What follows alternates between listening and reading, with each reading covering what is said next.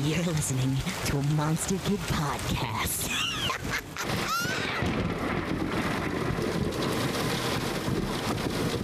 We interrupt this broadcast to bring you this special message. How's it going, eh? Today's show on the Monster Kid Podcast Network is a classic, hosted by two comedic geniuses who've watched way too much North American cinema from the 21st century Mike Pisacano and Anthony Cilio. Entitled Cinemarketing, this podcast chronicles the heroic adventures of two latter day consumers of film and the marketing surrounding them. Or, to use the correct 20th century terminology, losers. We hope you give it three thumbs up.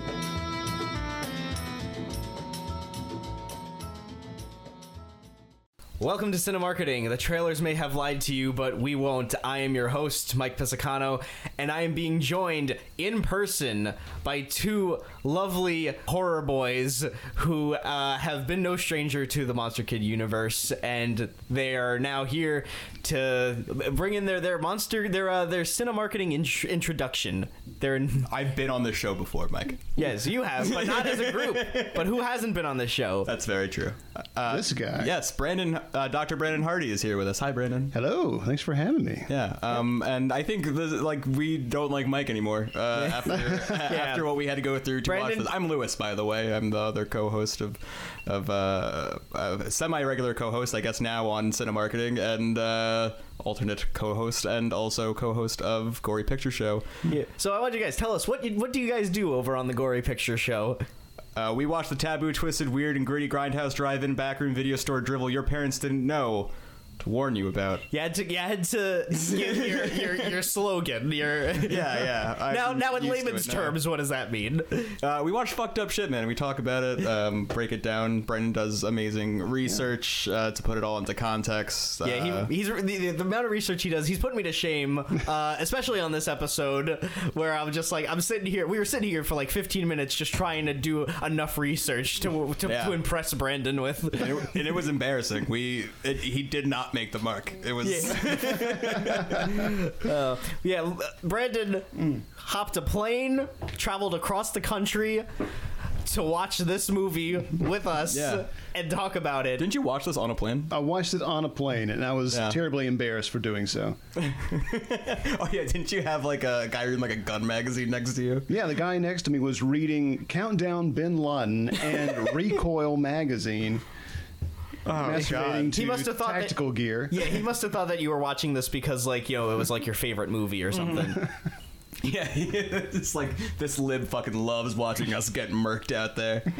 oh god. Um, yeah, so this is one of the more, like, unconventional types of movies uh, for this show. It has like a very specific controversy around it, which is why it which like affected like its marketing campaign specifically. But it's this is not there's not video games and cartoons about this one, so there's not that much more like extra cross promotional material for this. It's Thank mainly God. like one big specific thing about this yeah. movie. It's ironically like the story of how it didn't come out initially, like like how it wasn't released. it's this is a movie that really like kind of doesn't exist. Uh, Yeah, I, I wish I could live in the world where it actually doesn't, and I didn't have to watch it for any reason. I also feels bad because like I know I wanted to bring you guys on to like we'll talk about like some trashy horror movies, but like the thing is a lot of those they're very like you know underground, low budget, underseen. So it's not like they have They like don't get a lot of marketing. Yeah, yeah, there's not an extensive marketing campaign behind it. So I was trying to like you know find stuff that would fit in that wheelhouse, and I'm like, oh, this is Blumhouse. It's like trashy, and there's and maybe we would have some fun making fun of it. It was. It was a painful experience watching this movie, and the fact that your wife joined us just unprompted was like, oh, Yeah. "Oh, let me see what this is about." And then by the end of it, she was like, "That was the worst movie I've ever seen in my life." yeah. She Why asked did you, you make to me-" leave. Yeah, Yeah. she was. She was like, no, Sarah, not, who my home. your wife, who regularly like bakes me cupcakes Yeah. and like fucking baked goods, We and- basically feed and bathe you. Yeah, Yeah. and she she she didn't want me in, in her sight anymore Yeah. because of this. yeah. She she had words with me. She's like, yeah, that can't happen again. We can't we can't do that. I mean, thank God this movie wasn't longer than it is. I mean, it's an it's exactly 90 minutes, like to the Yeah. millisecond. a perfect length for a plane trip from Kentucky to New York. but yeah, so the movie we're talking about is The Hunt from 2020. And it is directed by Craig Zobel, who his previous directorial work was like Z for Zachariah. That He- doesn't sound like a real thing. it was a movie. I remember it played at Sundance once a year. I mean, one year. Once a year. They bring brought it it back back. every it was that successful. They brought it back. No, but uh, it was. It had Margot Robbie, and it was, and uh, I think Zac Efron was in it. It was about like. I don't know, some post-apocalyptic thing where they were like the last humans on Earth or whatever, hmm. and they were like Margot Robbie was like the last woman, and they were, and they were like trying to repopulate the Earth or something. Yeah, I don't know if this guy has a good sense of like Anything? world Like, yeah. world's timeliness or anything like Sounds like that. some Kirk Cameron shit. Yeah, it really does. Yeah, apparently he's also like I guess the director or showrunner of Mare of Easttown on HBO. Yeah, which is everyone has only told me glowing things about. Like apparently it's like just like a hell of a crime drama, and uh, the best thing HBO's done since True Detective is uh, something I've I've heard said a bunch about it. So okay, um, and also, speaking of other people involved with this movie who have HBO credentials, the movie was written by Damon Lindelof and Nick Cuse, who were they were like the primary writers on Leftovers and Watchmen. Watchmen. yeah. So uh, very confused as to how this happened because this like actually like feels like it's written by a high schooler. Yeah. um, like it's with all so- all the very obvious like high school literature metaphors, and we'll all get into that. Uh, the movie stars Betty Gilpin, Hilary Swank, Ike Barinholtz, Wayne Duvall, Ethan Suplee. Emma Roberts, Glenn Howerton, Amy Madigan, and Reed Birney, and starring for some of these is very generous. Yeah, yeah. All things considered, I mean, there's also um, uh, Justin Hartley um, in there, like who from uh, you know he was Green Arrow on Smallville. He was on This Is Us and big. His Sarah was so blown away by his inclusion. They're like, how'd they land that guy? And I'm like, he's like a TV actor. Like if you offer him a any role in a major film, you can just pay him like a meatball sub and he'll show up. um, but like, yeah, I, I mean, th- I guess like a fairly star-studded cast for its opening. Uh, Yeah. and that's about it. Yeah, the, a majority of those names, Emma Roberts, Ike Barinholtz, they show up in the beginning to get shot Yeah. and killed. Yeah, which is hilarious. In a, in a movie where Ike Barinholtz is like a celebrity cameo that you have in the beginning. like, you're fucking reaching. Uh, And the movie was, of course, produced by Blumhouse Pictures. This is definitely like I feel like. Do you think that this was their attempt at like recreating like we're gonna make Get Out, but for the other side, like yeah, you, you had pointed that out when we were watching it, and it kind of did feel like that. But then, like, I, I don't know, like, watching the whole movie, like, I couldn't. It doesn't feel like it has like allegiance to. It feels like it has nothing to say. Is actually the, the the main issue with it. But like it, it jumps the fence a lot as to whose perspective it, it chooses to uh, align with. It kind of goes back and forth a bunch. Yeah. Um, but it does. I mean, I, I I would say you know the hero is this this right wing Republican or. She's not actually. Yeah, It's it's like, like the we- twist, even though the picture that uh, it's. God, I'm getting upset thinking about this movie again. uh, I'm sorry I gotta do this to you. I know, no, it's okay. We're here Yeah. now. But it's also like I guess like they're also like famous. If you notice, like on the poster, uh, well, we get into those soon. But on the poster, it'll say like the producers of Get Out and The Purge. Like those are the two specific yeah, ones that they yeah. that they choose from, and it's like. Seems like yeah again trying to make like some like fiery inflammatory like you know political thriller horror movie type of thing. And yeah this certainly did not go in their favor i i would say as far as like publicity um, didn't have anywhere near as much of a like impact as those first two did. Yeah, I, I I'm curious. How did this? Do you know how this movie did? Like, We'll get all we'll Oh, get all to right, all all right, I'm that sorry, later. I'm not trying to- So not yeah, trying so jump. I'm Pull sorry. your boots, man. yeah, so if we look I'm at sorry. I'm sorry. All right, so this movie uh, was originally uh, announced to have been released on September 27th of 2019, but then after uh, a couple of major mass shootings in the United States uh, around August of that time, it was specifically Dayton, Ohio, and the El Paso, Texas shootings that had happened around that time. The movie was pulled from Universal's release schedule, and then yeah, they, they didn't like delay it or anything. It was literally just like they, at first they just canceled it, pulled it from release. They, they didn't really want to Yeah. commit to putting another date on it, and because of that, the announcement of doing that, the former president of the United States, Donald J. Trump, had a, a very inflammatory tweet to say about it, where he An inflammatory tweet to say. yeah it's really you know it's it's a blessing that he's not on Twitter anymore so that way we don't have to hear his stupid yeah. voice but you know Or read uh, it. yeah, Yeah. uh, but you know who knows how many movies are out here looking for free publicity that he's not ta- able Yeah. to talk about anyway so God, it's it's. I don't want to even fucking read what he has it? I'll to say. If you would like to do the honors, you could read right, the tweets. I, am not doing a voice. Is that cool? Can Yeah, I, I prefer the- that. I feel like I would have the temptation to do that. you uh, just do it normally. right, I can I can resist that temptation. Liberal Hollywood is racist at the highest level and with great anger and hate, and he capitalizes the A in anger and the H in hate, and also the R in racist. So keep that in mind. they like to call themselves elite, but they are not elite. Also, E in elite capitalized. Don't get it. In fact, it is often the people that they so strongly oppose that are actually the elite. The movie coming out is made in order and then he goes on to the next one. To inflame that makes no sense. The movie is the movie coming out is made in order to inflame and cause chaos. They create their own violence and then try to blame others. They are the true racists also again capitalized and are very bad for our country seeing country is capitalized hmm. which that one might make sense i don't know like maybe it's like god where you know you're like him No, that country- gets capitalized no, unless it's the name of the country, you don't need to. Right, capitalize so he's it. not very bright who knew Yeah. it's got to also. It's got to be a pain in the ass to have to shift cap locks Yeah, every yeah, no. time. He's going out of his way to be dumb. Yeah. Yeah. All right, and then because of the the response that Trump had on Twitter, uh, the the conservative media ran with that. So this, I would normally, under any circumstances, be absolutely opposed to watching or playing or being subjected to.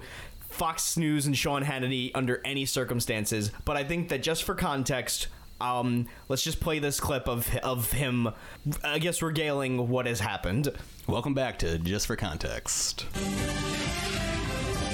All right, the media mob, and it is a mob, they're now completely unhinged. They're only getting worse. Goes for Hollywood, too. Look at this Universal Pictures set to release a brand new movie about hunting. Yes, irredeemable deplorables for sport. You know, we smelly Trump Walmart voters that cling to our God, guns, uh, religion, and Bibles.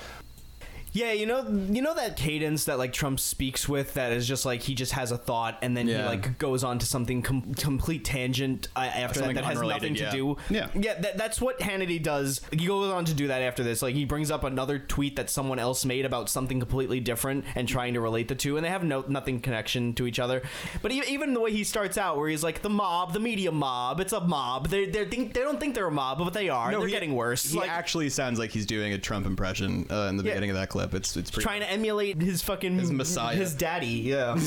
his, his daddy. Yeah. Old So- Big papa. Daddy. which is also and the other aspect of this movie that I think is just so weird how how triggered the conservative media got over this movie. They're like this movie that celebrates the the liberal elites hunting good-hearted American men for sport and it's like do you realize that like even just by judging by the trailers, which we'll watch one in a minute, you could tell that like you're supposed to be the good guys. Like this should be your this should be your calling card. This should be your favorite movie. I'm surprised This is the- QAnon hasn't like adopted this movie. Yeah, I mean, like the I don't know the conservative narrative, at least you know since Trump hit office, was like so often like just framing themselves as the victims, and that's what this movie does. Like, like they're these like poor, unfortunate people who get kidnapped and hunted by rich people. Like it's uh, almost impossible not to sympathize with them in this movie, and like they are purely victims in this like i mean you know you you as the movie goes on like we get into like their their crazy like bullshit beliefs and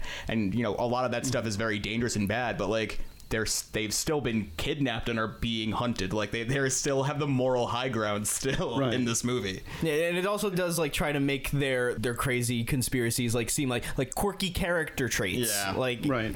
Yeah they're they're all played for gags and and not like for the the the dangerous crap that it actually is Right. Well, I mean, there's we had talked about this a few days ago, but so early on in the film, so many of these deaths are played for laughs that I think tonally and you know as uh, in like setting up audience expectations, we're not really sure. At least I wasn't like how I was supposed to feel about what was, what was happening in the story and how I was supposed to align myself as a viewer with some of the characters. And also, we had mentioned, I think you had brought this up, Mike, that uh, the movie tends to have this. Uh, uh, you know, play play the the South Park way in terms of being very middle of the road, or like nobody is exactly. Yeah, everyone's stupid except for us who Right. made this thing. Yeah. Yeah. Or at least that's what it feels like. Maybe that's not exactly. The Yeah, best trying to be like the the like enlightened centrist who's like both sides are bad actually, and Yeah. it's Right. like even in the context of this movie, like yes, the liberal elites who kidnapped you and hunting you for sport, but like the beliefs that they're spouting are still like like oh climate change is real asshole, but compare which is also compared to what they're saying, which is like oh the the globalist cucks who run the deep state, which is an actual line from the movie. It's like mm-hmm. there, there's one side that like you know they have their beliefs and yeah they're very forthright about it and then there's another side where it's just like they're not living on fucking earth with what Yeah, they're saying yeah. Hmm. and that's why this like whole dichotomy of like well both sides are just as extreme it's like that it's not a it's not a comparable No, no. argument It's just our, our liberal politics getting bleeding into our podcasting, but here we are. yeah i hope that this doesn't make me sound like i'm coming across as like a triggered liberal No, snowflake you sound like a real lib cuck right now. I'm not gonna lie. I You sound like that one guy in the, in the movie that has a podcast. Remember? Yeah, yeah. He tells everybody, "Hey, I'm a podcaster." yeah. Also, I really do hate it now how, like, in media, podcast has become code for conspiracy theorists. Mm-hmm. I feel like podcast has just become code for a person you don't want to talk to. Which you know what? I get it. Yeah. yeah. I've, I've met I've met a lot of podcasters. Everyone in the MKPC is awesome, but I've met non MKPC podcasters, and everyone sucks but us. Yeah, that's that's our, our viewpoint. Everyone's just as bad except for us. Except for us, we're fucking killing it. Yeah, the movie was also like, originally rumored to have been titled "Red State versus Blue State," which is like, man, if you couldn't get any more on the nose. But uh, Yeah, is that like a, a joke about like red versus blue, like the the Halo thing? I think it was just hmm. just literally red states versus blue states. That's the because worst title then for a movie terrible. ever. If it, if it I mean- was a joke on the Halo thing, I'd at least be like, okay, so it's it's I guess wordplay kind of. Now, if it were a sequel to Red State, Yeah, we, we were Yeah, talking. yeah, we, we- were talking work. off Red mic State. about Red State and how like that movie also like kind of inflamed like a, or provoked a reaction from the right wing. and it's better. It is better, and it also is more firm in who it's critiquing. And I feel like that also is would that would be another movie that would be interested to cover uh, Yeah. Yeah. for this show. absolutely. I wish I suggested we do that instead of Yeah, sincerely, I do too. Yeah, absolutely. Well, down the road, maybe we can do that. We can come back for Yeah, the yeah. fucking the Red State uh, trilogy, the Red State series. Let's What's the third Red State movie? God. Is it just red with uh with all the old people? Universal then later claimed that that was never the working title for the movie, and I'm like. I don't know if I believe Hmm. that. It feels like they're just trying to cover their ass, just try to like you know douse the flames a little bit. Maybe. I I mean I I, I wouldn't know. I, I it's hard to believe that anyone would name a movie that. But then again, like I don't know, Sony wanted to make a Aunt May movie and they lied about that too. They were like, we would never do something that stupid. Then the email leaks happened and it was like, oh nope, you were really gonna do that, you dumb fucks. You're gonna make an Aunt May spy movie, you fucking idiot assholes. Oh, I fucking hate them so much. All right. Yeah. So let's talk about some of the posters that were released for this movie. Now, the most hmm. the the most famous poster, the one that's most like. Uh, And where could the people at home find these posters? you could find these posters uh, aside from just googling them. Uh, you could you figure it out, stupid. yeah, you could follow follow our podcast on Cinemarketing Podcast on Instagram, and in the stories, like on the story highlight reel for the hunt, I will post the uh, pictures of the posters, so that way, while you're listening, you could follow along and see what we're talking about. Um, so the first one, this is the one that's like the most like I guess the the one that's the most headline grabbing is the poster. It's just a pig on the front cover, and then it says The Hunt, and then t- the tagline: "The most talked about movie of the year is one that no one's actually seen. Decide for yourself." And then it has the original release date, September 27th, crossed out, and then replaced with the new release date, March 13th. So steering into the skid, I guess. Yeah, and then th- it has a bunch of other like critic quotes that say stuff like, uh, like this is a, a disgrace to our country, glorifying violence, uh, demented and evil. All of these quotes from critics, or, or I guess not from critics, but I guess just from like media outlets that had reported on the movie before it had released. Oh yeah, we got Fox News, Deadline, IndieWire, People Magazine, Daily Mail, Time, Wall Street Yeah. Journal, so on. Yeah, and so that was like the one where it's like this is like when they had announced that their release date now was going to be March 13th, they came back with with a they came back with a vengeance with this poster, and it, it got the people talking for a whole week, I guess. Um, and then the next poster, this is the one that is like when the movie is trying to like you know market itself more towards Middle America and hide a lot of like the political undertones in the movie. They just kind of use a lot of things. Like this is the main poster on like Letterboxd, and like if you go on HBO, this is the one. It's um, a picture of a sheep in the middle of the forest. Get it? Cause, cause sheep. Get it? Right. Yes. Because they say because because people are because those people are sheep. sheeple. Yeah, Yeah. there wasn't even a sheep in the fucking movie. They There just was used, at least the pig There was a Yeah. pig. named Orwell. Right. We should mention. yeah, the named Orwellian Orwell. Yeah, if you want you collection. want to get a sense of how on the nose the fucking literary references are in this. The and they're only George Orwell references for the Yeah. for the record. And the, oh, the we'll, we'll get to the ending also, Yeah. but They talk about it at length. Yeah, uh, and then in this po- in this forest, the trees are also knives and guns and arrows to symbolize the the, the weaponry, Yeah. I guess. And chess pieces. Oh wait, no, that's uh, Those are- Queen's Gambit. Sorry, Oh, uh, sorry. and so then there's another poster the next one. Now this was probably the teaser poster where it's just like it looks like a road sign. It says like warning hunting season is open. And, and then it says only designated people may be hunted at the manor. And again this one is again trying to hide the more political outlet where it's just like I mean, that really does look like a, a poster for like a most dangerous game remake. Like, Yeah, and we brought up the the very, I guess the the references or like the, the at least the homages to being at least somewhat of the same story as the most dangerous game. Mm-hmm. Not even the same story, but just like a, a similar setting. people Right. get hunted. Yeah. Yeah. That's that's the similarity. Yeah. And then after the movie was released on Blu-ray, uh, the po- the Blu-ray cover for this movie is just Betty Gilpin like with her face all beaten up, and then it's like in that same orange font as the The hunting poster, as the yeah. hunt poster. And again, it- this one just I guess this is when they you know later on and they're just trying to sell mass Yeah, sell they're it as just much as can, just farting it out make it look and- like yeah. a generic action movie. But yeah, I think it's like that that first po- that that poster about with the pig on it. That is the one that is like the reason why like the poster marketing was uh, infamous. So now let's take a look at uh, one of the trailers for the movie, and this is the one that I think this isn't the first trailer, but this is the one that once the movie had kind of gained its reputation and they had like remarketed it uh, for when they had put it back on the release schedule. This is the one they came back with, and it plays up a lot more of the the political commentary on it. So let's look at that one.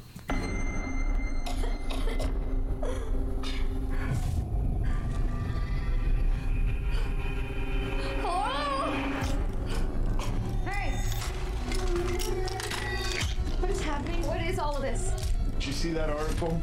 Every year, these liberal elites kidnap a bunch of normal folks like us and hunt us for sport. The last I heard, free speech still exists. Don't First Amendment me. It wasn't real. We were joking. There's been a killing spree. You gotta come here right now. You actually believed we were hunting human beings for sport. But you are. We have an opportunity here to teach these people. These are not real people. They're actors. I'm playing an Arab refugee, but I identify as white. I think that's problematic too, in some way. You wanted it to be real, so you decided it was.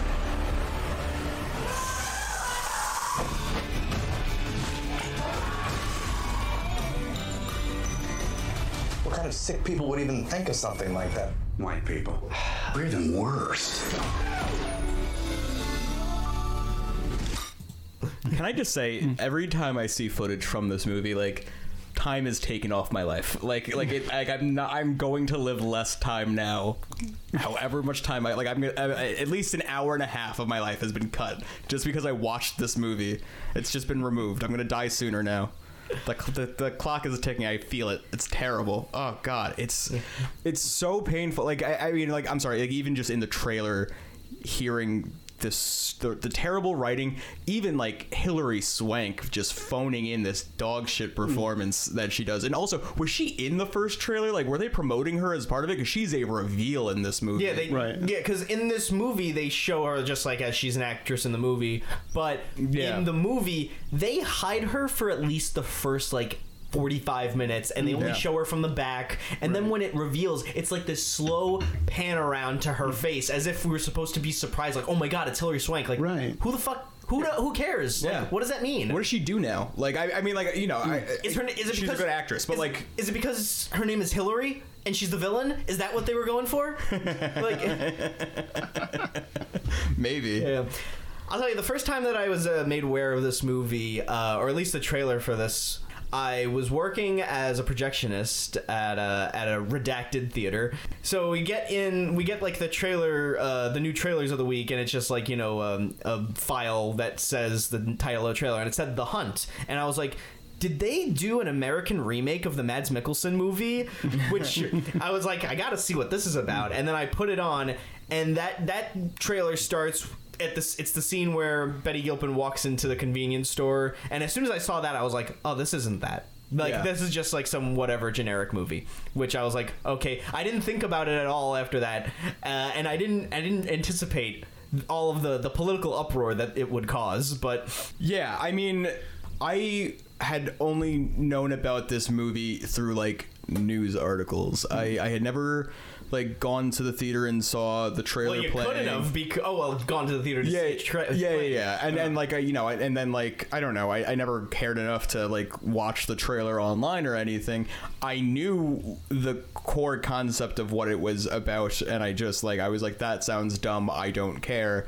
I was right. Uh, I still don't care. If I wasn't doing the show, uh, I would never have watched this film. me neither Ever. I'm sorry that Yeah. I now f- inflicted that on your life No, it's fine. Maybe we get some good content out of Yeah, it. You yeah. know, like uh, hopefully we, we cause a good discussion what else are we here for if not just to create content until we die? You know. All right, so now let's take a, a short little break. I'll play one uh, other TV spot, and then when we come back, we're gonna get more in depth with the, the specifics of the movie, and then we'll we'll talk about how all of the stuff that was being portrayed in the marketing, uh, how it actually factored into the movie, and then everything else that came after that too. Warning.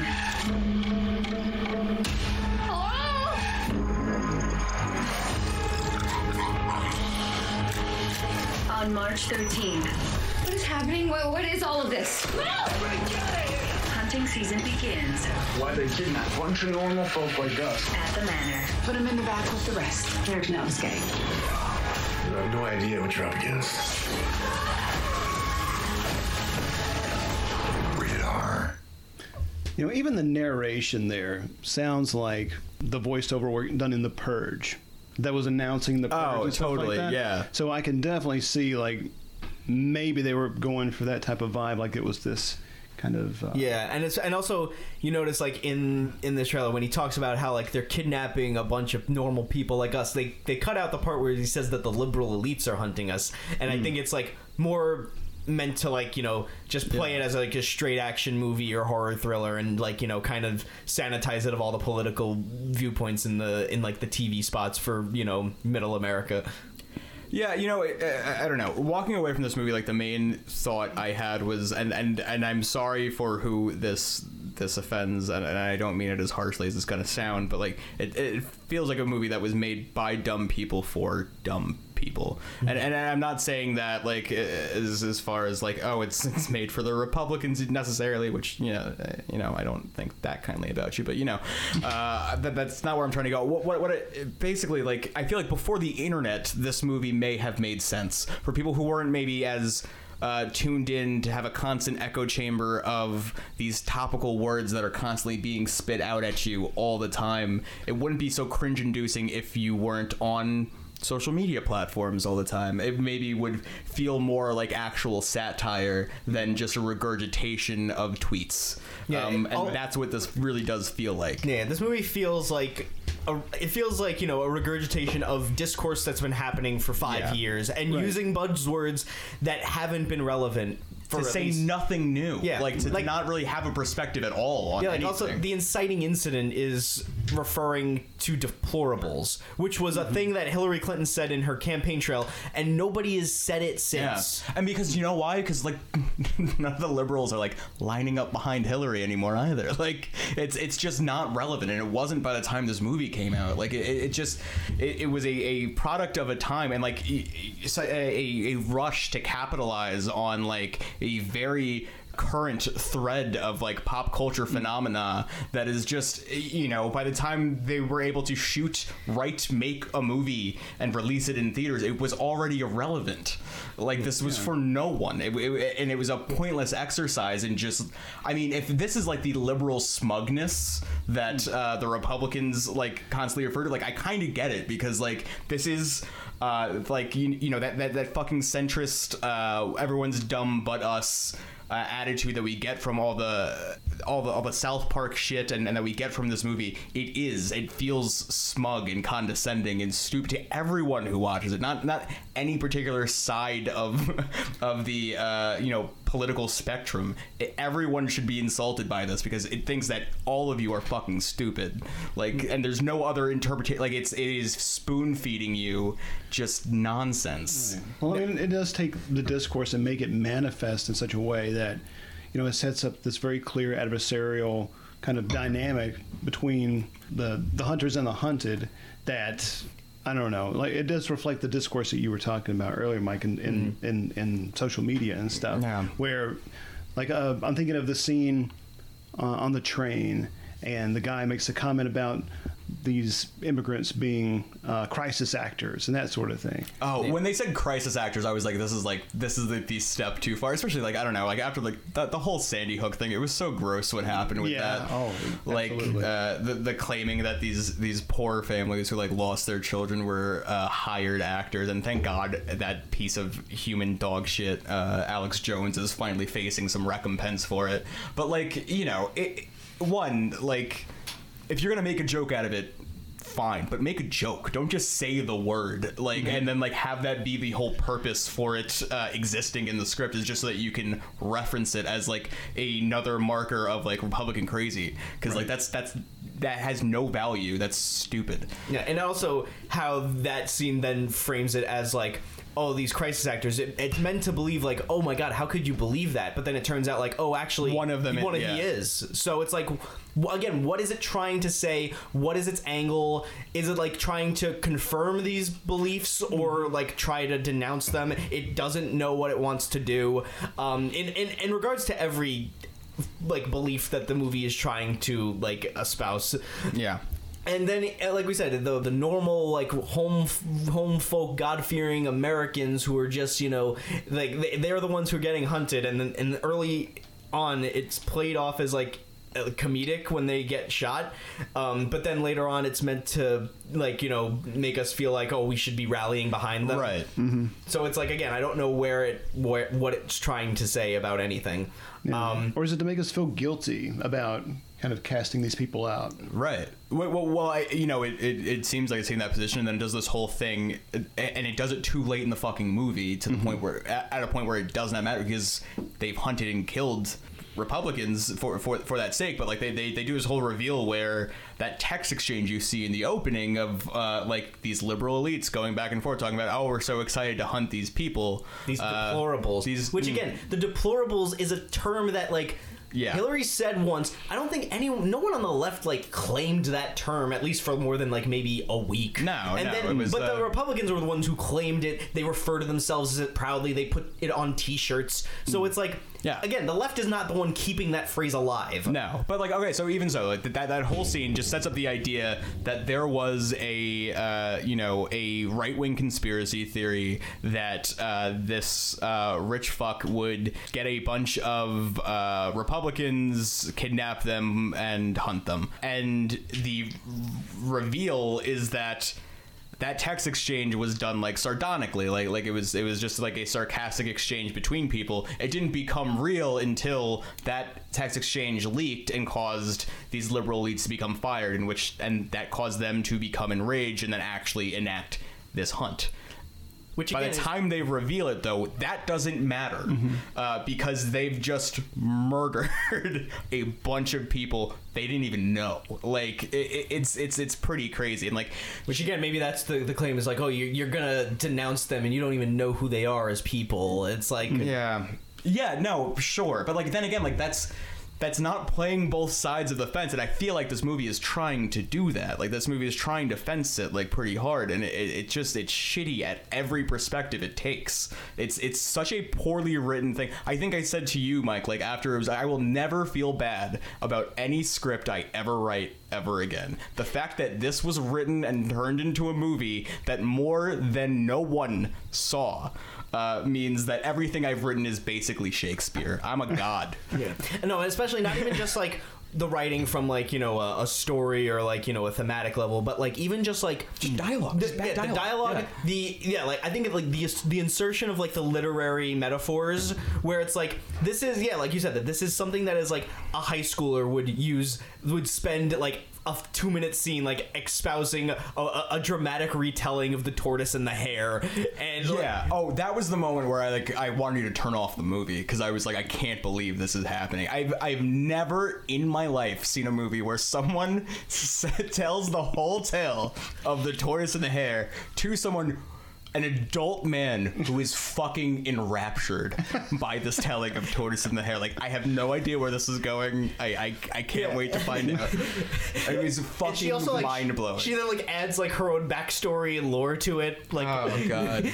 I mean, you know, uh, okay, we, we were dumping on this movie a lot, uh, and rightfully so. But you, you know, I, I like to at least try to talk about things I liked about the movie. Do do we have any nice things to say, real quick? I'm I'm curious. I mean, I think the one thing that everybody who has seen this movie at least praises is that Betty Gilpin is Yeah, like Betty Gilpin's fun. yeah, a talented action star, and, then, and I think you know what the, the the fight scene at the end with her and Hilary Swank is like well choreographed enough in like that like Kill Bill kind of way, but it does go it goes on for Yeah. way too long. Yeah. like. But yeah, I honestly, I, that's the bare minimum I have to say about this. This is honestly, I'm only like eight episodes into the show. This is by far the worst movie that I've had to watch for the show. And our first episode was Kangaroo Jack. this movie is worse than Kangaroo Jack. I at least don't feel like gross after Kangaroo Jack. I mean, maybe I do, but not in the same That's, ways. that's as this. That's just because of the farts. yeah. No, yeah. I mean, the farts that this movie's sniffing is Yeah. like its own. Yeah. yeah, but also not only yeah, but also going back to the literary references. So the pig, as we've gone over, is named Orwell. Uh, And again, I don't know what what relevance the pig has to the story, other than just like they he, he's their pet. Um, and again, and then he and yet he was like the mascot for the movie on the on the posters and stuff. Right. Um, but then at the end of the movie, it's revealed that so throughout the movie they refer to Betty Gilpin as Snowball, and then she asks, she's like, "Why do you keep calling me Snowball?" And the, as her and Hilary Swank are like, you know, dying on the ground together after their big fight, and Hilary Swank was like, "It's a reference to the character from George Orwell's Animal Farm," and then she and then she says to her, "Why why am I Snowball?" He was like an idealist who had people follow him uh, on like false pretenses. I think you should be Snowball, and then Hilary Swank says. You actually read Animal Farm, and it's like, what? What a who which side is most notably uh, accused of just spouting Orwell references without context? Is it the left or? It's that's the right's whole fucking thing. They say everything is Orwellian, everything is 1984. Like I don't know why this trait was was uh, espoused to Yeah. the to the left. I mean, look, I, I- I think by the time this movie came out, Orwell references were just completely hack in anything. Like, it, it- there's there's no good way to do it. I, I don't know. Yeah, not even just there's no good way to do it, uh, uh, but but to to to talk about it in length as much as this movie. Oh does. yeah, and consistently throughout the whole film. Yeah. Yeah. Um, back to positive things. We're gonna sandwich it. All right. Uh, you have I think the pacing of this movie is pretty good. I think I think it moves briskly. Um, I didn't drag too much. A little bit, maybe a little bit in the third act, but I think otherwise it it moves. I me and you like paused it halfway through. We're surprised to see it was 45 minutes in. We thought it had only just started. So I think that that's uh yeah that that's an accomplishment of this dog shit film. Yeah. What about you, Brian? Do you have anything anything that you you could say that you liked about this? Anything positive? I mean, I do appreciate the literary references and an attempt to make that part of the conversation, Mhm. like using literacy as like a, a way of of uh, or being surprised that someone else is Right. literate when they believe that they're not.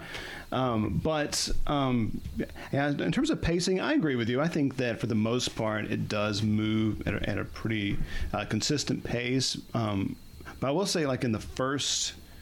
I don't know, ten minutes or so.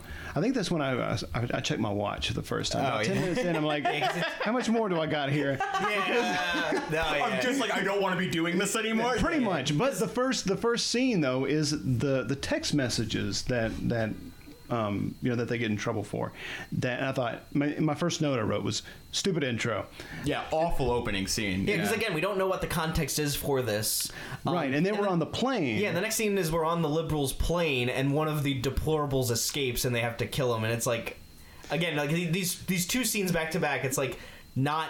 I don't know. They, they don't grab you. At all.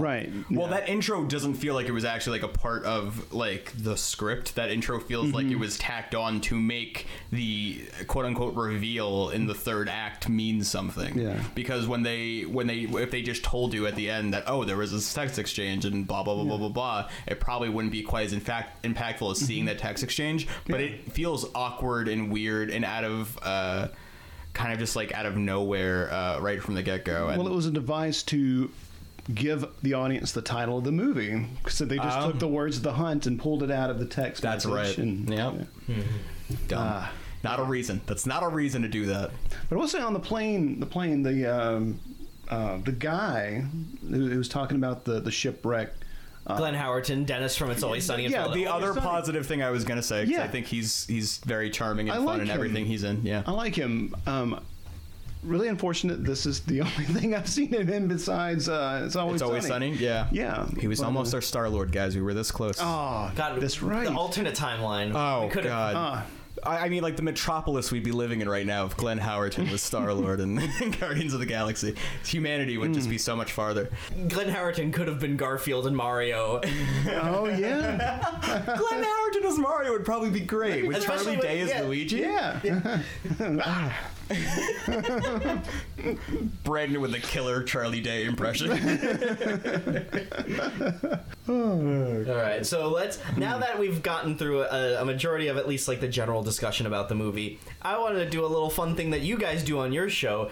Uh, the Gory Picture Show breakdown. Now, this is a heavily truncated version of Oh, what yeah. you Oh, guys yeah. normally do, but they have a couple of fun topics. So why don't you go and give us one of those right now? Well, let me just explain uh, what it is that we do. So, over on the Gory Picture Show, as I mentioned before, we watch the twisted, uh, weird. And, I, I, I'm not going to do it again. I, I nailed it the first You time, and you know yeah. what? Why put myself in that position? Exactly. You know, lightning's not going to strike twice. Um, anyway, Mm. on that show where we talk about weird, gross shit all the time, we like to do a thing called the Gory Picture Show Breakdown. We have these little segments where we talk about very specific topics related to the film uh, with a title that is usually just some stupid wordplay that me and Brandon come up with. Um, but we're going to be doling out some classics for you. A couple of uh, the subjects that are always in our breakdown. The hmm. first one being the easily avoidable deaths in this movie. And and Mike, you put this first one here, and it was like it blew my mind when I first saw it. oh yeah, so so this scene, this is after That blew my mind because you'll, you'll is- see why that's funny in a This is second. after the crisis actor is revealed, and uh, one of the uh, main characters shoves a grenade down his pants, and then he's just sitting there for like. 50 minutes struggling to open his pants to try to to get it out. This is the slowest acting grenade in the history of on-screen grenades. Like this guy has what feels like three hours to get this grenade out of his pants and throw it away from him, but he just fumbles. Or at a certain point, he is fumbling for this thing so much it just looks like he's jerking off. Like it is, he's just got his hands down his pants, like fumbling around. It looks like he's masturbating. Yeah, it, it, it takes so long to the point where everybody else who's surrounding him has had time to like clear the area so that way he's the only one who gets blown up and he's just standing there in the center just fumbling with his pants legs and like trying to get it out and then it just nah No, he doesn't, and he blows up. Yeah. Uh, and then it doesn't matter. Doesn't Yeah. matter because no death means anything in this film at, at all. Actually, at any of them. There's no weight to anyone's death in this movie at all. Yeah. Uh, then the next one. Now this is earlier on in the movie. This is during the big hunt scene. Um, Yeah, when they first get there, they Yeah. first wake up. yeah. It's very Hunger Games opening. There. Yeah, where they they're all going for the the cornucopia. Y- yeah, in the middle with all the, the. God, Hunger Games is such a better movie than this, huh? Yeah. Better political commentary also. Yeah, way It's for fucking children. Yeah. this must be as well. Yeah.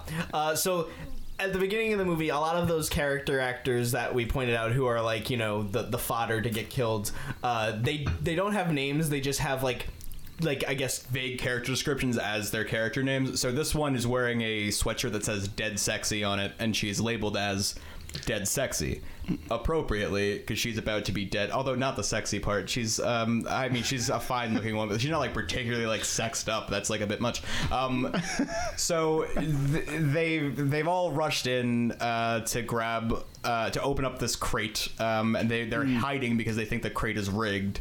Um, which is I'm going to get to that in a second because it shows that they are cautious of traps only in that moment because uh, they do not think about it again.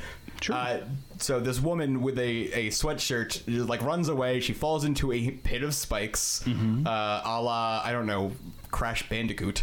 And it's like it's like in the movie The Pit. Where it's- they- people just walk into the giant pit in the forest. Like you could, you could, you have no depth perception. You can't just see it in Yeah. front of you. so this dumb fuck falls into the biggest pit ever.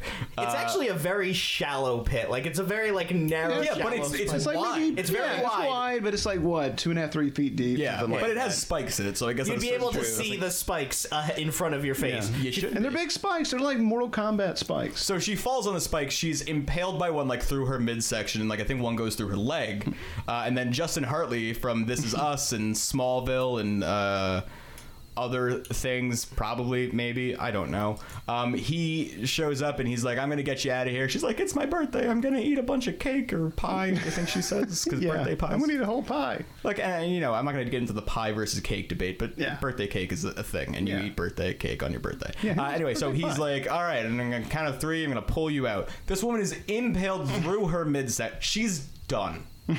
Like, it's game over for her already, but Justin Hartley, the Green Arrow, he persists. He pulls her out. Pulls and, her out. and she's miraculously not gushing blood Yeah. out of both ends of her fucking. and he's, he's helping her limp away from the scene and he no longer no one is any longer concerned about traps because he just steps right on a landmine and he blows up Right. she is also caught in the explosion and we just see her like fly away and then later uh, ike barinholtz comes over to the pit and she's back in the pit she's back in the pit and she's she's been She's had her bottom half blown clean off. yeah. Run through again. Somehow still conscious and alive and talking to Ike Barinholtz, who's like, "We're gonna get you out of there," and and she's like, "No, I'm uh, just shoot me, like I'm I'm dead." And he's like, "No," and he takes her. She takes his gun. She takes her gun and says, "Stop being such a fucking snowflake," and then Yeah. shoots Yeah. herself. Um, yeah, okay, and then uh, last but not least, uh, I, I don't know. Ike Barinholtz is trying to escape with a bunch of people. One guy, uh, they're going over a barbed wire fence. One guy is the last one to go over, and someone is shooting arrows at them. And Ike Barinholtz is insisting that this fucking guy continues to try and climb the fence instead of run away from the guy who is just firing arrows Yeah, 'cause- through this yeah, 'cause person. They shoot like two arrows at him before Yeah. one of them hits him. It's like Legolas is out there just going Yeah, yeah, on yeah. this guy. So he gets Justin Hartley is put on his Green Arrow costume and is there firing away. He's switched sides. So then he gets impaled by one of the arrows, and then d- again, still like able to run around and do stuff. He runs back towards the people shooting him with the arrows with his pistol, and then they just shoot him another couple of times. Which I, I get it because like if life was like a rock paper scissors game, uh, you know, gun would beat bow and arrow, right? Yeah.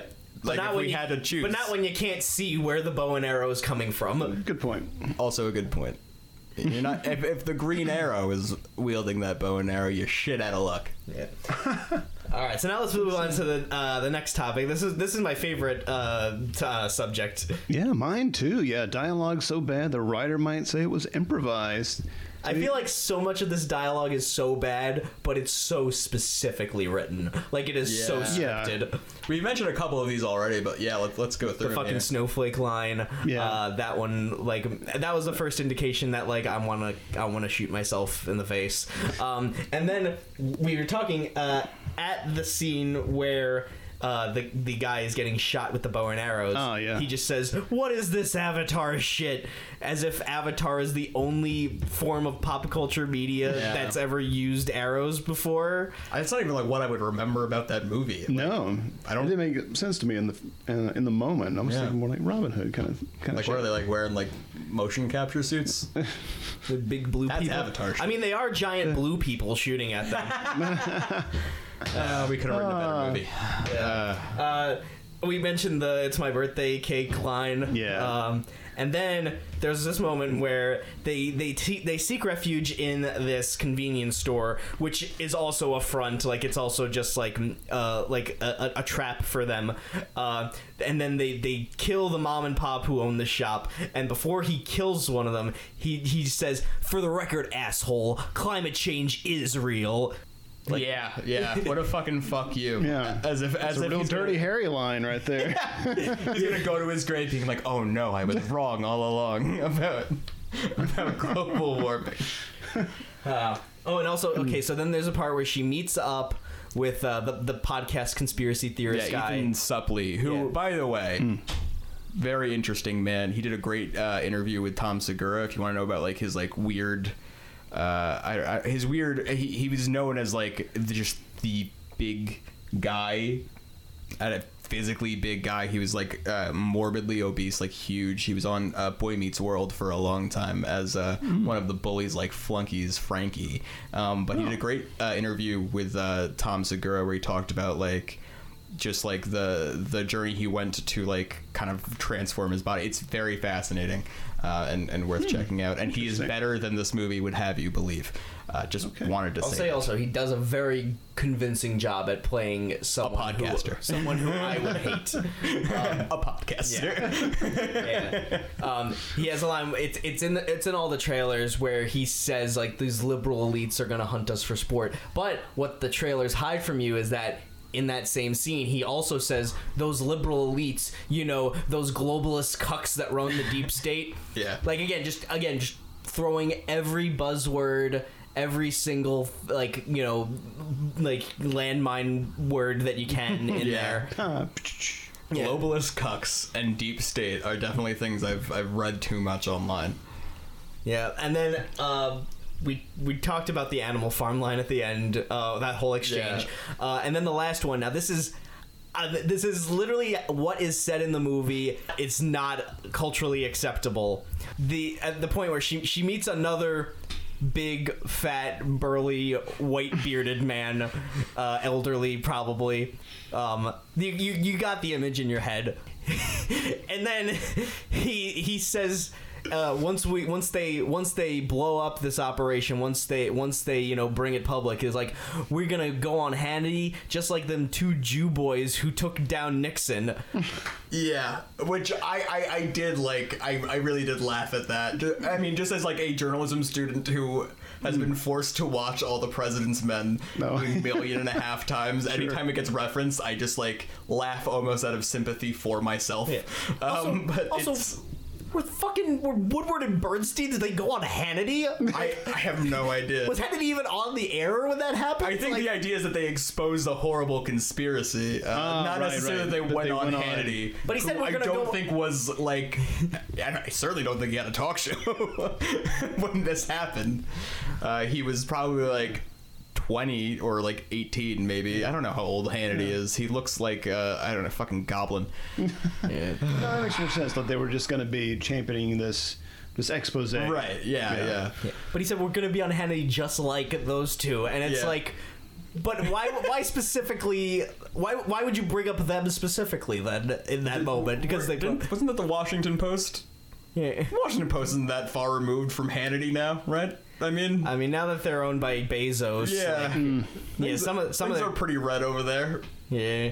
Now let's move on to our our breakdown that we do on this show Hmm. on Cinema Marketing Breakdown. So we have the critical response for this movie. All I'm gonna say is this is kind of derivative. Yeah. I'm kidding. I'm sorry. So the Rotten Tomatoes critic consensus.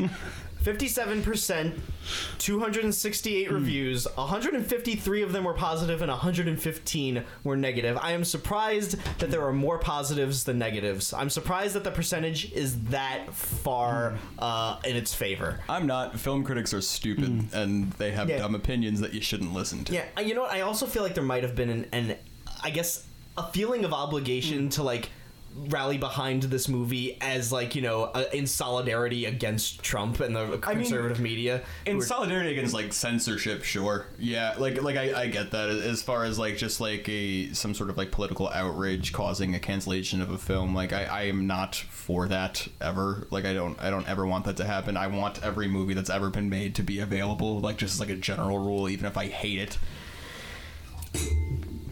I just don't. Yeah, I just don't think that that, that should be wiped from history as they seem to almost do.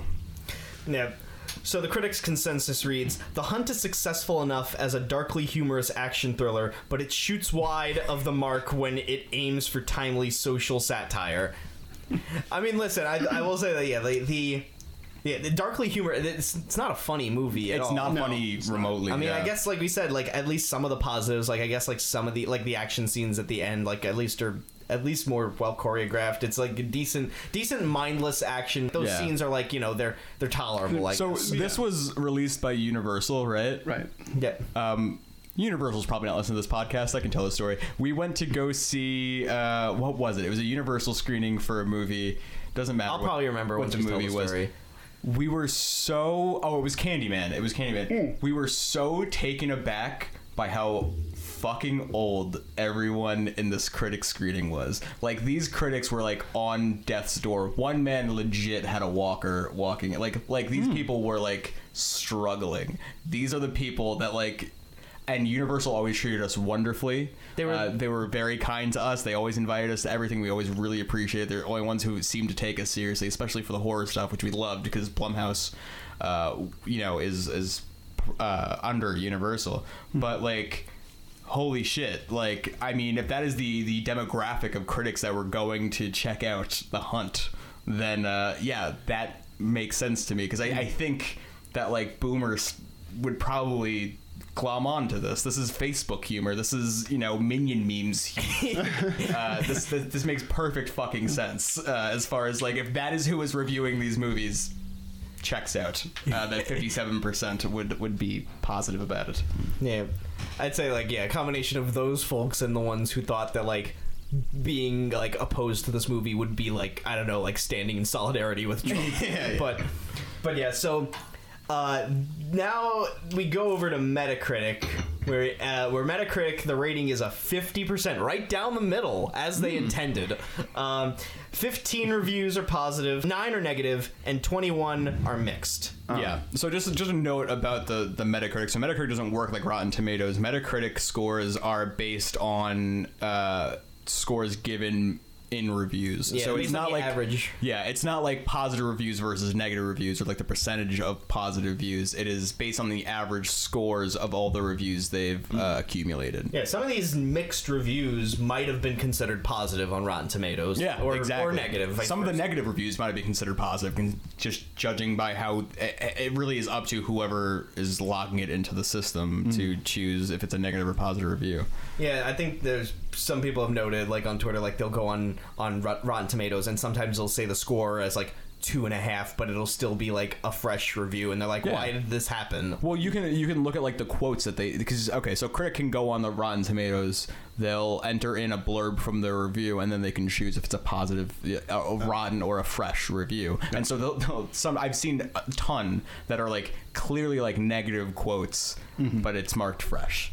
Um, so it, it's a garbage system that you should not use to judge movies on. It makes no sense at all. The most inoffensive movie could be a 90% positive just because it's so mediocre. You can't say that much bad about it, and it's technically good. Yeah, um, gotta say, technically, most Marvel movies. Yeah, no, absolutely. I'm, I, I, I, I'll totally like like Doctor Strange. Like I. I Black like the- Widow. I like Black Widow Captain Marvel. exactly. It's Yeah, like the same they're thing. just inoffensive. It, it's not necessarily that they're their actual quality. Like the, that percentage means fucking nothing. Sorry. So yeah, so on Rotten on Metacritic, we look at the highest and the lowest review uh, given, and the highest review was Zobel's film grapples directly with the political spectrum and uses everything we love and hate about each other as fodder for humor and horror. William Bibbiani from TheWrap gives it a 92 out of 100. Wow. Yeah, That's so- generous. Yeah, lick my ass. Yeah. That's insane. It does not. Yeah, I don't. It's, it grapples directly with the political spectrum. Again, it, uh, aside from just throwing out some meaningless buzzwords Yeah. Mhm. and it, using every it, it for humor and horror, it's like it just seems very generic. Like pulp Maybe quotey. horror, but sure as shit, no humor in this. Yeah. Well, it, it's, it's, it's, so, it's such a safe comment because everything that we love and hate about each other, Yeah. like It- it's just so vague. Like it's, so, vague. Yeah, It's such a That pulp it's quotey type of poster quote type of Yeah. thing. Right. Well, TheWrap is a dog shit fucking publication anyway. My old boss worked for uh, that publication, and he is garbage. All right, and then the worst review. Uh, I, I I had to pick two because Mm-hmm. these two were both zero out of a hundred. Oh yeah. And one of them, the first one reads. The first one is more stupid and silly, um, and it's also from the New York Post, which is might be the worst publication of all time. But uh, it reads.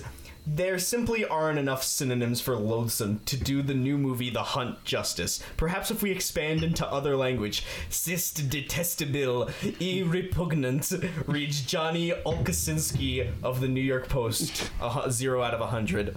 This one, it just feels like, yeah, just again, the, the, the boomer humor that would appeal to someone who would like this movie. Yeah. Um, yeah, big time. yeah, surprised. That, again, I'm surprised that like conservative media, the New York Post. I'm surprised that they were didn't like feel like they like this is my Black Panther. Like, like the people, the dads who saw nobody. Yeah. uh, and then it, in a more in a more measured zero review. Uh, in its eagerness to not condemn any political view, its points are so blurry that you have no idea what it's trying to say. Its meaning, to the degree that it has one, just slides off the screen in a jellied mess. Stephanie Zacharek of Time magazine gives it zero out of 100. Uh, that's a great critic right there. That is a beautiful quote that perfectly sums up. uh, yeah, I think we said all of that when we were talking about the movie. Less eloquently, uh, certainly, but yeah, absolutely. and also without the need to be like you know to try to like be funny about it just like give you straight up this is a bad mm-hmm. movie this is what Here's it- why, yeah. Yeah. good we need more female critics in this in this space there aren't enough and they also are not very well treated when they are here so we need Yeah. to you know We need to protect them. Yeah. Not us, like specifically, but like you know, I'm not gonna get into it. Box office. the box office for this movie. Funny thing about this movie is that the release date of this movie, March 13th, 2020, was the weekend right before the entire world shut in, shut down. Right before everything, uh, everything that you hold dear was uh, was taken away from you.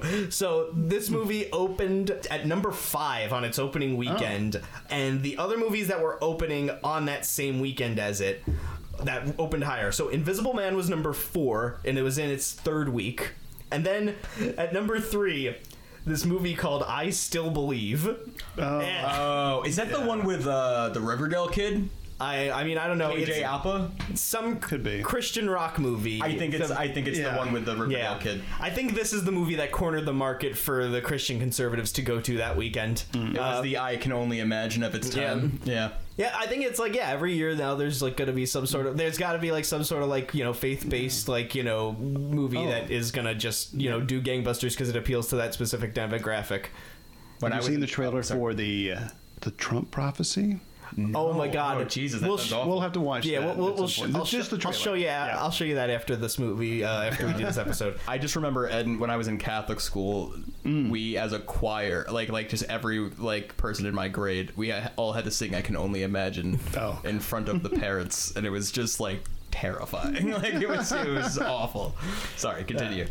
Uh, the number two movie, which also opened that week, was Bloodshot, starring Vin Diesel. Oh, We watched that together. We did, Brandon. yeah, this is the first movie we watched right. together. We did it over uh, the over the Google phone, I think. Zen- something, yeah. yeah. Yeah. Um, and it, it's terrible. Bad movie. Yeah. Not then- worse than this, but Yeah. bad. and then Onward was the number one movie that weekend, and it was in its second weekend. I liked it. Yeah. That Yeah. movie fucks. It was it was a it was a decent grade Pixar if I could say so myself. You know, I hear that's how Chris Pratt got his Mario role. Yeah. was his, his work in. yeah, there. Wow, I, I am thinking there are a lot more voice roles that he has had, Yeah, like Yeah. that, the Lego Movie. So yeah, I guess there, he really does have like Voice actor Chris Pratt. Yeah. So the hunt made five million dollars on its opening weekend. Definitely not impacted by the fact that there was a global pandemic on the rise and people were afraid of going to the movie theaters anyway. But there was that. The budget was for the movie was fourteen million dollars. Uh, its total domestic gross in total was the 5.3 million dollars that it made on its opening weekend because Yeah. after that Mm. theaters shut down Right. uh, its total wo- worldwide gross ranges depending on where you look from either 11.4 million to 16.2 million depending on Hmm. So where it didn't even really break even. I mean, you know, to break even, you have to like make double your budget, right? Isn't that the the yeah, thing? I mean, even for a movie that is as cheap as this, it's like you definitely needed to like you know scrounge up a, a little bit more Hmm. than, than that, and also. I can imagine, like, yeah, the COVID scare at the time was, you know, causing, you know, No, more sure, yeah. hesitancy to go to the movies. Yeah. Even the number one movie of that week onward, it only made ten million dollars. So Yeah. it was at the point where people were like, "All right, we got to start hunkering down." So Yeah, that was the last movie I saw when it, before everything started to shut down. Was Onward? On- onward, yeah. I watched Onward. Yeah, It mine was- too, actually. Onward was the last movie that I saw in theaters, but I didn't. I didn't like go to pay to see it. I was working as the projectionist at that time, and hmm. like it was like the the last day where we had to like you know everything shut down. So I was like, I had like a, a- an hour or so left, and I finished everything that we needed to do to shut down. So I put on Onward, and I watched it from like the top projection booth. Oh, and cool. That's hmm. how I watched the last That's- movie of, of the theater. that sounds like a nice like Yeah. theater going experience. It does, yeah. There were definitely times where it's like I there were times where I did just I got paid to watch movies. Yeah, man. Where I just Mm-hmm. sit, I have nothing to do. I just I got I got a couple free hours. I'm gonna just put on this uh, movie uh, oh, oh, and watch it from the When you were a projectionist for those fucks, it sounds like it was actually a pretty sweet gig. When they made you do all other shit, that wasn't Yeah, well- uh, so cool. Yeah. All right. So then, the home media release for this movie, due to the uh, the COVID pandemic, uh, the film was then released on VOD the weekend after, on March twentieth, Yeah. twenty twenty, uh, my birthday. Uh, it was the saddest birthday I've ever had. Uh, watching the hunt crying. yeah. And it- I was we were we were five days into lockdown, and I already felt like I was like I've been detached from this world Yeah. for too long. Oh, I'm so yeah. low. Yeah, Dude, I, I was hallucinating. Like when my first like week working at home, it was just me and Prince in the house. And Prince is my dog for those who don't know. Um, me and Prince in the house, and I was like. I, I swear I was like hallucinating him talking to me. like I was I was going crazy. Sarah had her job still, like she was still going out and stuff. I was alone all day. And I was losing my mind. Yeah, yeah. First week, like Yeah, it did not take long. the fact that we did we if only we could have pre- foreseen how long it would have gone Oh for. Oh god. Oh, I would have blown my brains Yeah, out probably. I feel like yeah, the, definitely like the the the, ex, the ex, overextensive degrees to which we over exaggerated the first week. It's really sad and pathetic. Um, but yeah, so then the movie was then released on Blu-ray on June 9th of 2020. Nothing really interesting on the bonus features or anything. Uh, I just, I, I mean, it really. The, what do you expect on there? Like, it's. But anyway. Yeah, yeah. I mean, All right, and yeah, the movie is also available. To, the movie is also available to stream on HBO Max, which is where we all watched it.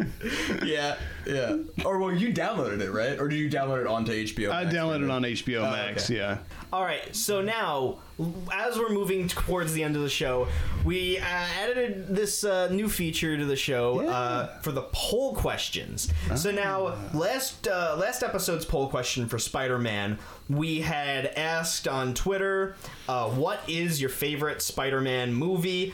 And the responses we we broke it up into two separate tweets, so that way we would have enough room for all of the movies. So the first It was a little slanted in, in how you described that second tweet, by the way. But yeah, we'll get to that in a second. So the first one was which is your favorite Spider-Man movie?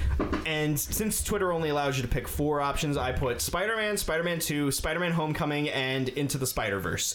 And Spider-Man 2 ran away with that poll. Of uh, of course, not in not at all affected by me weighting the scales. Can you give me like the full like what, how many people voted? What are the percentages? So there was 14 votes in mm. total. There was 7% for Spider-Man 1, mm. 50% for Spider-Man 2, mm. 7% for Homecoming, and 36% for Into the Spider-Verse. How is it not into the Spider Verse? I'm sorry. All right, I, won't get into it. I think we very much have an appeal towards the, the nostalgic Raimi fans who loved that second movie. also known as fucking old people. I'm an old people. I love Get it together, you. And then Brandon's just doing doing the two This thumbs. guy. at This guy we right found here. out also we found out also during year. this trip that Brandon still has not seen Into the Yeah, Spider Verse, which we're gonna correct. clockwork orange it into his little eye holes. Oh, like, I yeah, think we're gonna actually just make him do that once we're done with this episode. straight up. Yeah. because it's just a fun movie, and I would like to watch that with you guys. Yeah. Uh, and then the second poll, I put the rest of the movies. I said, "Which is your favorite Spider-Man movie reject edition?" Yeah, you- So I put like the Jesus mo- Christ! Why would you do that? So I put Spider-Man 3, The Amazing Spider-Man, The Amazing Spider-Man 2, and Spider-Man Far From Home, which it was I know it, it's a it's a well-liked movie. Um, I just I guess I have less positive feelings towards it, so that's why I put it there. But yeah, Spider-Man Far From Home won this poll Yeah. at 50%. The Amazing Spider-Man 2 has 33%. I'm assuming did you vote for that one? I can imagine you probably No, I did. actually think I voted for Far From Home. Yeah. because I that's that's I think of those definitely the best. Yep. I, I love the Amazing Spider-Man 2. I think We're gonna do is that. The most Spider-Man Spider-Man has ever been, and I'll, I'll die on that hill. But uh, Far From Home, I rewatched a couple months ago, and what a fucking film! I mean, like it, it's it's really so cool. I think like the best depiction of uh, Spider Sense uh, in in any of these films, and and him coming to grips with it. Like he's not just like, oh, I have this thing that alerts me to danger. Like he has to understand what the sensation is that he's feeling, and it actually like plays like a really important like part in the movie. It's such a good movie, uh, and I think it's it's it's really underrated and it's dismissed because of its MCU ties. It's a fucking solid Spider-Man film. All right, and then also, and then Spider-Man three with uh, seventeen percent of the vote. No votes for Amazing Spider-Man one. Yeah, that's fair. I get Yeah. it. Yeah, I, I like the movie. that- I don't think that, that I don't think it's possible for that to be anyone's favorite. No favorite. No, absolutely not. I like the suit. It's one of my favorite suits. I, gotta think it's an ugly, disgusting looking suit. I think hate you're an it. ugly, disgusting looking suit. yeah. Brandon, what's your? Do you have a favorite reject Spider-Man movie of between uh, between these? No bias shown there at all. Oh, a favorite. I like Spider-Man 2. Well, Spider-Man Two is the yeah, that's the best. Yeah. I mean, of the good movies, but of the bad movies. Oh, the- oh, yeah. For the I- I reject have to pick the edition. bad one. For the Yeah. reject edition. Yeah. Oh, which- Only big dumb idiots like me like them. I would I would have to say I have to say Spider-Man 3 because I haven't seen the Amazing Spider-Man. Oh, fair. good, films. good. Uh, You don't need to. I mean, I think it'll be fun to see. Yeah, I, I, I voted for Spider-Man Three. Also, we had fun watching that movie last week, even though I did throw Oh. up during it. god awful movie, and I'm convinced that the movie was part of the reason why you threw up. Yeah. Yeah, I threw up because of how disgusted I was at Peter beating, Beating MJ. his girlfriend, yeah. Uh, it's the Spider-Man movie where Spider-Man hmm. beats his girlfriend. and then it brags to Aunt May that Spider-Man killed that guy. Uh, Oh god. All right, so our poll question for this week. Again, this isn't part of a franchise, so we can't ask what's your favorite The Hunt movie. But we figured that because this movie had such a really like explosive and stupid controversy attached to it, we wanted to ask what's the dumbest movie controversy. so we have four options. Uh, our first option is Joker. Where you know, just because it's a movie about the Joker, everyone thought that a bunch of Reddit thugs were going to shoot up theaters. Yeah, and it seemed like, you know, It- like it- honest- incel bait. Luckily, nothing uh, came of it. The interview, where the movie was like pull, again pulled from theaters because of threats by North Korea. Um, and then we have uh, the uh, the most recent movie and the one that we most recently saw. We saw the one I like the most. we the one we saw last night at the Yeah. IFC Center, Benedetta, where at the New York Film Festival this year, a bunch of uh, Christian protesters were protesting the movie's uh, use of religious uh, blasphemy. Uh, although there's there's uh, there's some I guess credence to the idea that they were they that the protests were staged. Because like they have like Were they crisis actors, Mike? um, but it's just that like you know that, that it's like was made as publicity for the studio to drum up controversy for Who the knows? movie. It could be. And then I had, and then the last one is The Matrix, where in the wake of the Columbine shooting, Right. people thought that this movie about people who wear trench gun trench coats and trench, trench guns and shoot people. that that would They're wearing trench guns. yeah. All honestly, all four movies that have potential uh, on the show Yeah. at some point. I have. I, I will. If anyone wants to know my my vote, hit me up, uh, and I'll and I'll let you know because I, have a very clear. Uh, Is it Benedetta? no, no, no. Ben, Benedetta, I, I honestly like. I kind of get why like religious people would be like offended by it. Like it, it, it adds up. It's uh, if if I like loved Jesus, I'd be like, what the fuck is this shit? This is. I would have is a lot to say about the Matrix. Yeah, I, I mean, especially like in the wake of Columbine and and you know we had to find like some someone to blame for what was going on. The it, was the, it media. was the media. It was the Doom was- movies. it was the yeah. music. It was the video games. Yeah, Doom and, and like Manson Nine Inch came Nails. They were they were thrown into that. Nine as- Inch Nails. I Marilyn Right. Manson. I know was like Yeah, part Marilyn- of that shit. yeah. too, yeah. You know, there's there's reasons Well, for the- oh, any for one sure, of these yeah. four. Yeah, absolutely. So let us let us know on Twitter. We'll have the poll running for uh, at least a week once the, after this episode is uh, up and listenable, so you can vote on which one uh, you would give your vote to. And now uh, we're coming to the end, so I want to give. Uh, bef- let's go do one more gory picture show category. The the Psycho Gore meter. How gory is this movie from a scale of one to ten? Uh, I'd give it what a Like a five, four. maybe. Oh, okay. Yeah, okay. Yeah, I'd give it I- a four. Yeah, I'd I'd, say- say, five. I'd Yeah. say the the dead sexy's like entrails as her Yeah. upper torso is blown off. That's pretty gnarly. Yeah. Uh, Definitely more than I was expecting. A lot of CG like heads exploding Yes. and shit like that. Not a lot of good practical right stuff. Yeah. So I gotta gotta knock off. yeah, uh, probably like I'd say maybe star like for a that. four or I a give it a- five, fair maybe. enough, yeah. I think that the, the severed body is carrying most of that. Though. yeah. Uh, what about the TGPS horny meter? Ooh. Because uh, I don't. I don't think this is even on the map. Yeah. Yeah. This is not a horny movie. This is even less than the WNUF Halloween special. Yeah, I could use some more horniness in this movie. This is this is a one for me. Now, if we were talking about uh, Benedetta. Ben- Benedetta, then That's a ten. That That's- breaks yeah, the scale. It yeah. would break the scale. Yeah. yeah. yeah. We'd have to make a new one. But in comparison, yeah, I, I would say this is this is a pretty soft on the s- on the scale. What do you think? Yeah, Maybe pretty- We give it a one, zero. Well, yeah, one probably. Yeah. I don't even think One. that. So now we're gonna get to our uh, rankings for this show. So the first one is for the movie as a whole. What would you give the movie from one to ten? Mm, Two. I'd say two. Yeah, I'm, I'm on a two as well. This is the lowest that I've rated a movie on this show Hmm. at this point. Uh, it's a movie that, yeah, thinking about it, uh, fills me with rage. I hate it so Yeah. much. It's so pointless and stupid and vapid, uh, and it has nothing important to say. And I'm glad that it what got kind buried. of monster would make two people watch this movie for the sake of their own content? I would hate to be What in that guy's of- shoes. What kind of fucking animal would do that to other people? What about you, Brandon? Oh, I, I gave it a two as well. A two? Wow. Yeah, yeah. Yeah. All right. So now let's go over to the movie's marketing as a whole. Uh, how do you think that this movie uh, was marketed? How do you think that uh, the marketing influenced the perception of the movie? And do you think that the marketing accurately reflected the finished movie? Um, based on the trailer that we showed during this, I would say yeah, it's a pretty accurate description. But um, like as far as uh, like the the effectiveness of this movie uh, of the of the marketing selling this movie to me. Very very low. I, I I'd say like like yeah like same as the the rating for my the uh, Rating the, for the gory gory meter. meter, Yes. Yeah. Oh, yeah. Yeah. Well, that's a good question. I mean, I would say, given what I know about the marketing, just from what we've talked about, I, because it really wasn't on my radar. You know, 'cause I didn't really pay that much attention to the marketing because I'd found much more compelling marketing with, say, like Black Mirror, which, Yeah. which the very first episode, which involved uh, a lot of political commentary and pig fucking. Yeah, Yeah. exactly. And so, I, whenever I see the poster for this film, that's what I think about. Yeah. Um, but, but yeah, I would say in terms of like its successfulness or its its successfulness, its uh, its uh, ability to succeed or you know uh, Convey what the movie is about. Yeah. yeah, I would I would say they they do so in a very like safe way. Sure. Uh, you know, to, to bring in as, as many people as possible without turning as many people off as possible.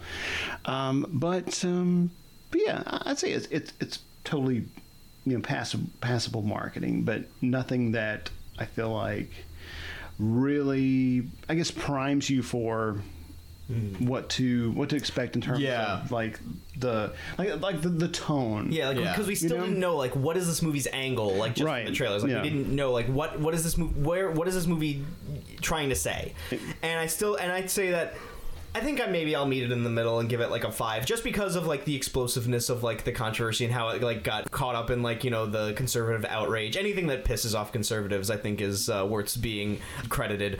Uh, but I do think that like yeah, the, the marketing like playing on all of like the the stupid buzzwords and all of the like you know Yeah. the the the like the the winking and nodding at all like you know political things but it also doing so and then also like sanitizing it in a way where it's like it just feels yeah. very like mismatched and then when you go to see the movie like we were not prefer- like we thought at some point like well clearly this has to like you know say they, there's no way that they would make a movie that's like you know pro this ideology. There has to be some sort of like subversive commentary to it. And then when we saw the movie and like there isn't it kind of just straddles the middle and almost in some ways kind of sides with it.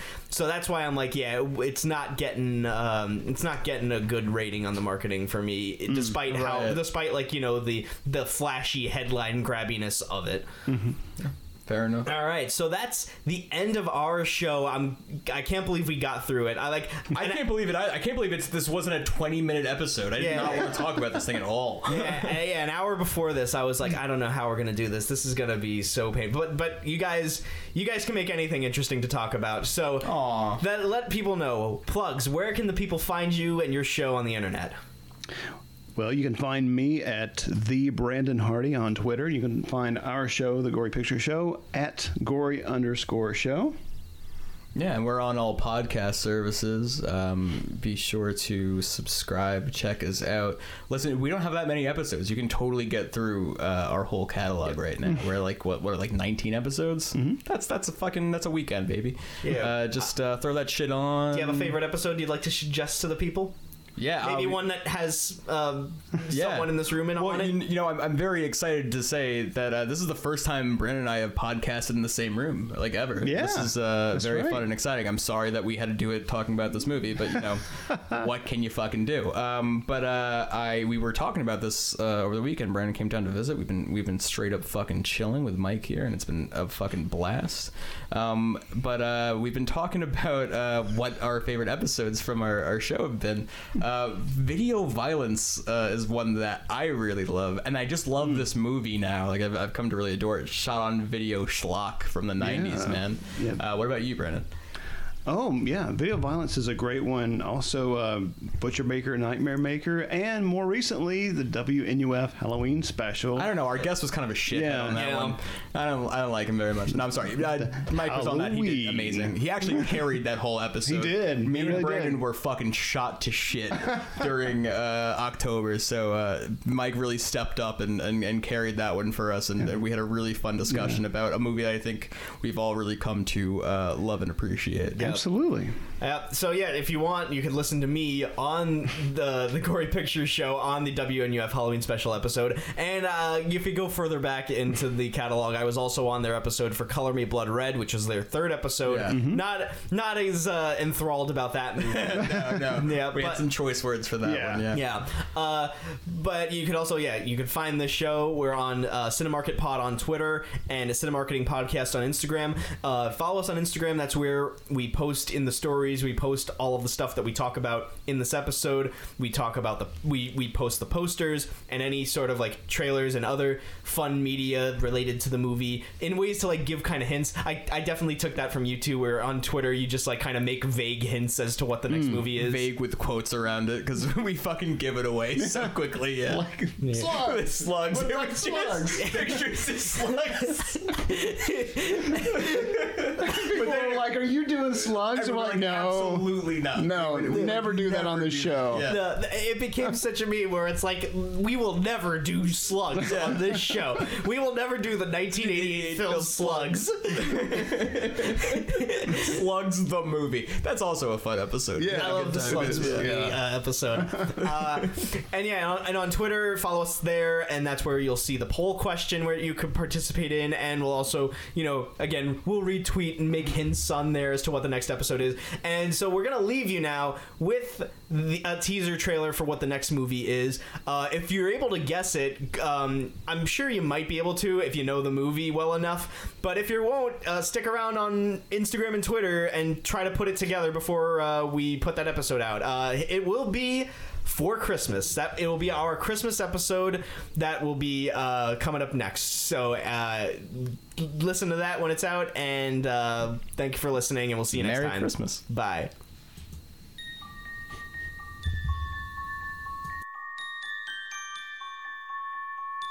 He's gotta be asleep by now. He used to stay awake all night waiting for Santa. I think those days are just about over.